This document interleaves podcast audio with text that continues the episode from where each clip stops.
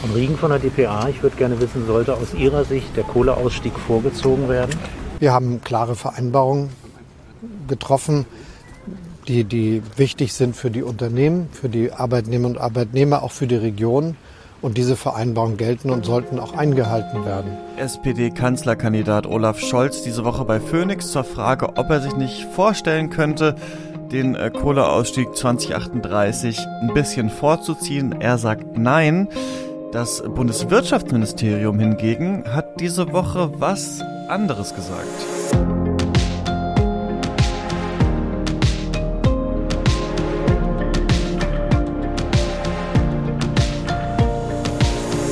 Ihr hört das Klima-Update, den Nachrichtenpodcast von Klimareporter zurzeit in Zusammenarbeit mit der Taz. Ich bin Christian Eichler und spreche in dieser Woche mit Sandra Kirchner. Hallo. Hallo Christian. Wir schauen äh, wie immer zusammen zurück auf die Klimawoche und da gab es ähm, zum einen ein gruseliges Update zum IPCC-Report, über den wir letzte Woche hier gesprochen haben. Dann wird Deutschland in diesem Jahr äh, seine Klimaziele äh, wohl verfehlen. Überraschung. Und das äh, Bundeswirtschaftsministerium sagt, Kohleausstieg 2038, das muss eigentlich gar nicht sein, aber ähm, Olaf Scholz und Armin Laschet wollen trotzdem nicht an diesem Datum rütteln. Genau, aber wir fangen erstmal mit dem IPCC-Report an. Der ist ja letzte Woche rausgekommen und hat die Weltöffentlichkeit nochmal wachgerüttelt. Da stand unter anderem drin, wir müssen jetzt sofort alles uns Mögliche tun, um die Emissionen zu drücken. Sonst reißen wir 2030 schon die 1,5 Grad. Also wenn wir so weitermachen würden wir bisher. Naja, und der Report, der besteht ja aus drei Teilen. Teil 1 ist letzte Woche rausgekommen. Nächstes Jahr kommen Teil 2 und Teil 3.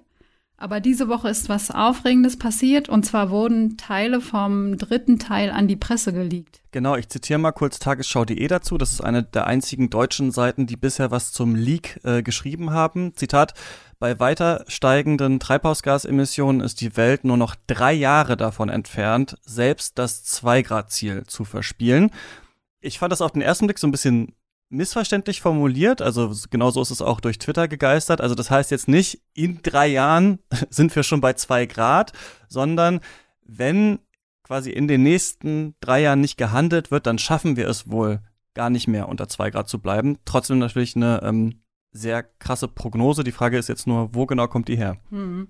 Also der Leak kommt von der Gruppe Scientist Rebellion. Die sind mit der Protestbewegung Extinction Rebellion verbunden. Extinction Rebellion sind ja etwas radikaler als Fridays for Future und machen vor allem von zivilem Ungehorsam Gebrauch. Also sie blockieren zum Beispiel Verkehrswege. Und in London hat das 2019 für ziemlich viel Aufsehen gesorgt. Und sie protestieren diese Woche auch wieder mit anderen Klimaschutzgruppen in Berlin, aber das bekommen Leute, die nicht in Berlin wohnen, wahrscheinlich gar nicht mit. Scientist Rebellion schreiben über sich selbst, dass sie WissenschaftlerInnen sind, die sich trauen, die Wahrheit zu sagen, im zivilen Ungehorsam gegen unsere kriminellen Regierungen.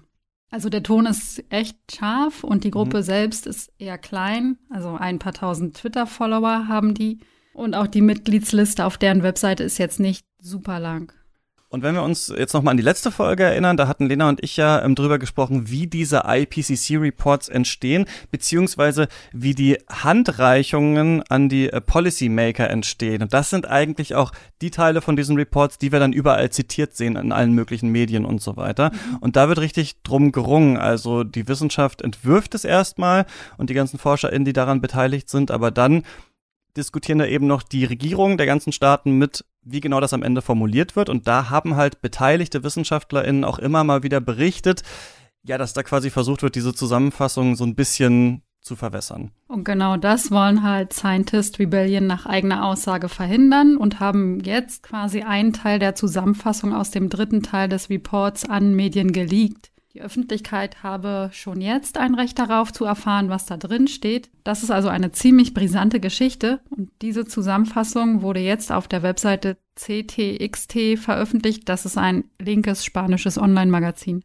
Genau, da haben wir uns das angeschaut. Also ich spreche jetzt äh, kein Spanisch äh, persönlich, aber ich habe äh, Google Translate ähm, benutzt. Es gibt auch eine Zusammenfassung davon wieder beim Guardian, also auf Englisch. Verlinken wir euch beides auch in den ähm, Podcast Notes auch den kürzeren Artikel dazu von der Tagesschau. Kurz zu der Frage, ist dieser Leak denn jetzt echt oder nicht?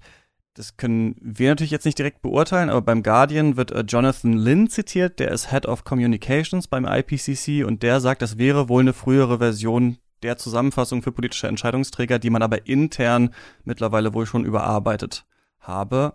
Aber gut, äh, so viel dazu, was steht denn da drin? Also im dritten Teil des IPCC-Reports geht es ja darum, was die Menschheit tun kann, um die Klimakrise einzudämmen. Und im Leak steht, es wäre notwendig, dass die CO2-Emissionen vor 2025 ihr Maximum und zwischen 2050 und 2075 netto Null erreichen. Das heißt, kurzfristig brauchen wir viel, viel größere Ambitionen, um die zwei Grad noch einhalten zu können. Und dann steht da noch weiterhin, es sollen keine neuen Kohle- oder Gaskraftwerke gebaut werden und die bestehenden sollten ihre Nutzungsdauer auf bis zu zehn Jahre beschränken. Da sind wir ja in Deutschland mit dem Kohleausstieg 2038 mhm. auch einige Jahre drüber. Da kommen wir aber später noch in dieser Folge dazu. Genau, und dieses bis 2025, das sind eben diese drei Jahre, die uns noch bleiben, von denen die Tagesschau schreibt. Beim Guardian äh, stehen vier Jahre, also das ist damit gemeint.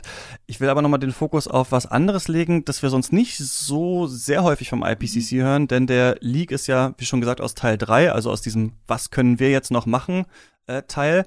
Und da werden jetzt explizit reiche Länder und ihre BürgerInnen angesprochen. Also da steht zum Beispiel drin, dass die weniger fliegen sollen, dass der SUV-Trend ein Riesenproblem ist, dass der Fleischkonsum sich ändern muss, dass ähm, arme Länder klimaintensiv Exportgüter für reiche Länder äh, produzieren und das, und das ist für mich der absolute Knaller, der stärkste Emissionstreiber der stetige Anstieg des Bruttosozialprodukts sei. Außerdem auch noch ganz interessant, da steht drin, dass es kein Problem wäre, den ärmsten 10% der Weltbevölkerung Zugang zur Energieversorgung zu ermöglichen, weil sich das quasi auf die Emissionen kaum auswirken würde, weil die ja viel weniger verbrauchen als Reiche. Das bedeutet, in Teil 3 des IPCC-Reports geht es auch um Änderungen des Lebensstils, um den Verzicht auf Luxusgüter, persönliche Verantwortung, globale Teilhabe und Postwachstum – und ob das dann im nächsten Jahr in der offiziellen Zusammenfassung für politische Entscheidungsträger so auftaucht, wird spannend. Aber das sind natürlich Dinge, die man dringend mal diskutieren sollte. Das denke ich auch. Ähm, wir behalten das mal im Kopf und dann im März schauen wir mal, ähm, was davon geblieben ist. Nächstes Thema, ähnliche Richtung. Deutschland reißt dieses Jahr wohl wieder sein Klimaziel. Ähm, es geht hier um das deutsche Klimaziel für 2020. Das sollte ja die Emissionen im Vergleich zu 1990 um 40 Prozent reduzieren. Und wir erinnern uns, das hat letztes Jahr ja auch geklappt, aber eigentlich nur ähm, wegen Corona und auch da nicht überall. Denn im Klimagesetz, da stehen äh, Ziele für einzelne Sektoren drin und der Gebäudesektor, der war im letzten Jahr trotz Corona drüber. Da waren eigentlich 118 Millionen Tonnen erlaubt zwei Millionen Tonnen CO2 hat man mehr ausgestoßen und damals meinte die Bundesumweltministerin Svenja Schulze noch, das ist ja nicht so viel, das kriegt man wieder rein. Ähm, dazu kommen wir gleich nochmal. Erstmal ist wichtig, obwohl man 2020 die Ziele noch knapp eingehalten hat, wird es wohl, ja, 2021, also in diesem Jahr, nichts mehr mit dem Klimaziel. Nee, der Think Tank Agora Energiewende hat diese Woche ausgerechnet, dass Deutschland sein Klimaziel dieses Jahr verfehlen wird und dass das der stärkste Treibhausgasanstieg in Deutschland seit Beginn der Aufzeichnung wird, weil es eben im letzten Jahr diesen Corona-bedingten Knick gegeben hat. Das hat unterschiedliche Gründe. Agora nennt zum Beispiel den schleppenden Ausbau der erneuerbaren Energien und das komplette Nichtstun im Verkehrssektor. Und der wird dieses Jahr wohl erstmals sein Ziel reichen.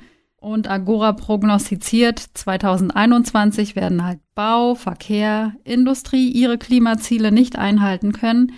Das bleibt dann aber nicht ohne Konsequenzen. Da hatte man nämlich beim Klimaschutzgesetz mitgedacht und reingeschrieben, sollte das passieren, dann müssen die Sektoren sofort Pläne vorlegen, wie sie ganz schnell noch kurzfristig ihr Ziel einhalten können. Und hier ist jetzt der Knackpunkt, deswegen wiederhole ich das auch nochmal. Im Gesetz steht, wer sein Budget überschreitet, muss ein Sofortprogramm vorlegen, das die Einhaltung des Budgets über die nächsten Jahre sicherstellt. Und das sorgt halt gerade für richtig Zündstoff. Äh, ganz genau, denn Horst Seehofer von der CSU, der ist ja Innen- und Bauminister, und Peter Altmaier, CDU, ähm, Wirtschaftsminister, die haben jetzt ihr Sofortprogramm für den Gebäudesektor vorgelegt. Also die haben das Ziel 2020 gerissen und jetzt ist die Frage, was soll dagegen gemacht werden? Mhm. Und ihre Antwort ist, mehr Geld ausgeben für klimafreundliche Heizung und Gebäudedämmung. Das Umweltministerium, und jetzt kommt dieser äh, Zündstoffaspekt rein, hält das aber für zu wenig und hat noch andere Vorschläge gemacht. Das hat zum Beispiel gesagt, ähm, eine Solarpflicht für Neubauten wäre gut oder dass die Vermieter am CO2-Preis fürs Heizen beteiligt werden. Das wollte aber wiederum die Union nicht und die sagen jetzt quasi, na ja, also dieses Klimaschutzgesetz, das sagt ja gar nicht so richtig, was wir eigentlich mit diesem Sofortprogramm machen sollen. Also mhm. sollen wir damit nur diese zwei Millionen Tonnen, die wir vergeigt haben, wieder reinholen oder sollen wir da jetzt einen kompletten Plan für die nächsten Jahre machen und das immer weiter reduzieren? Die Union interpretiert das so eher ersteres, also eher diese zwei Millionen Tonnen wieder reinholen und ähm, die anderen eben anders. Und ich würde auch sagen, das Gesetz äh, sagt eher zweiteres, aber da wird jetzt halt ja um genau diesen Punkt äh, drum gestritten und ähm, ja, ich meine, so als Beobachter denkt man sich halt, äh, das muss halt schneller gehen, ne? Also die Welt brennt, macht einfach am besten so viel wie möglich mhm. ist.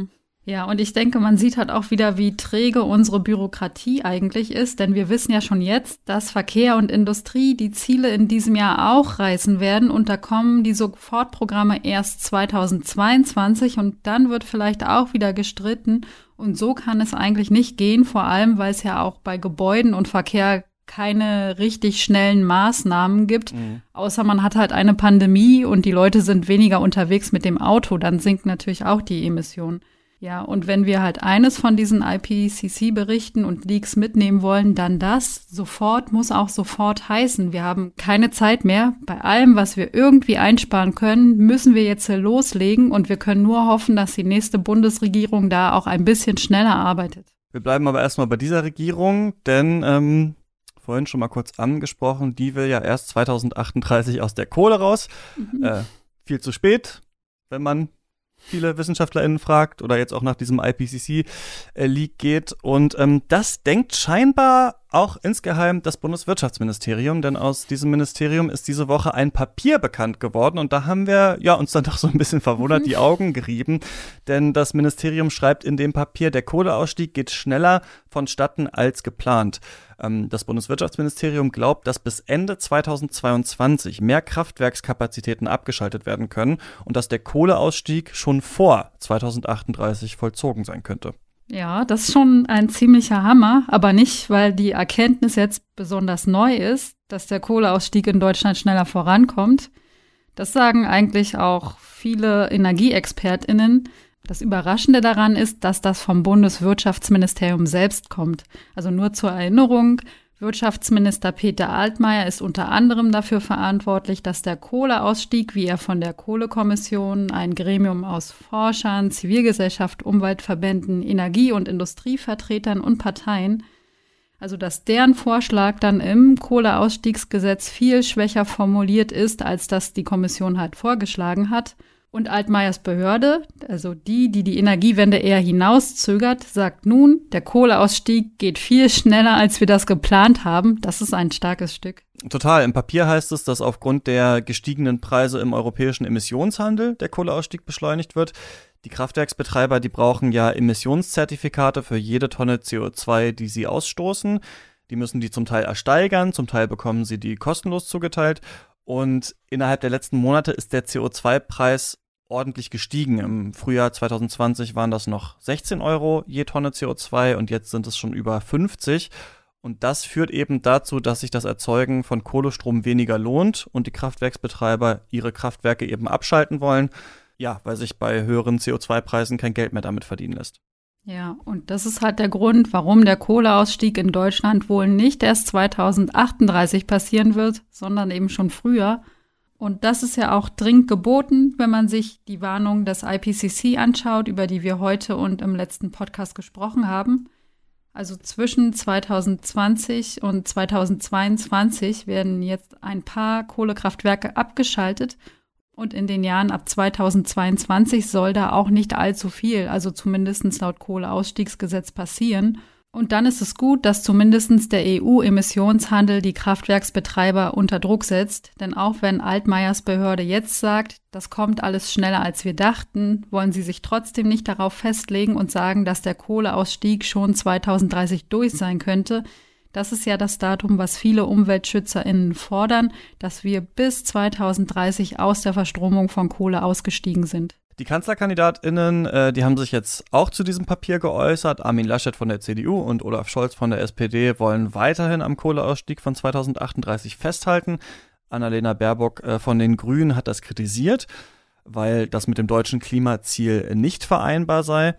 Scholz und Laschet wiederum sagen aber, dass sie sich zum deutschen Klimaziel bekennen, aber wie das gehen soll ohne vorgezogenen Kohleausstieg, ja, das sagen sie nicht ja, weil es auch nicht richtig geht. Ne? Also man kann den beiden schon unterstellen, äh, dass sie wissen, dass der Ausstieg wegen des CO2-Preises früher kommen wird. Aber wahrscheinlich wollen sie mit einem früheren Kohleausstieg nicht in Verbindung gebracht werden. Einerseits, ähm, weil sie fürchten, dass sie das Stimmen kosten könnte von konservativen WählerInnen und wahrscheinlich auch, um dann ja mehr Verhandlungsmasse in möglichen Koalitionsgesprächen zu haben. Ja, wahrscheinlich. Oh, es ist ja nicht mehr lang hin bis zur Wahl und ich hoffe, dass die WählerInnen das durchschauen. Das war's auf jeden Fall erstmal von uns. Äh, wenn ihr Themen oder Feedback habt, schreibt uns die immer gerne an klima-update.klimareporter.de und schaut auch gerne mal bei der Klima-Instagram-Seite der Taz vorbei. Klimataz heißt die.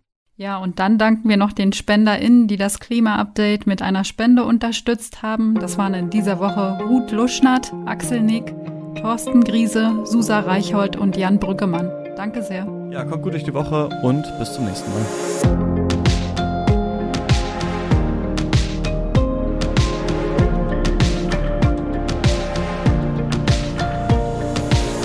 Das Klima-Update ist ein Projekt des Klimawissen e.V., zurzeit in Zusammenarbeit mit der Taz. Es wird im Wechsel produziert und moderiert von Christian Eichler, Sandra Kirchner, Susanne Schwarz und Lena Wirbar. Dieses Projekt wird erst durch eure Spenden möglich. Wenn ihr euch vorstellen könntet, uns finanziell zu unterstützen, dann klickt gern auf den Spendenlink in der Podcast-Beschreibung.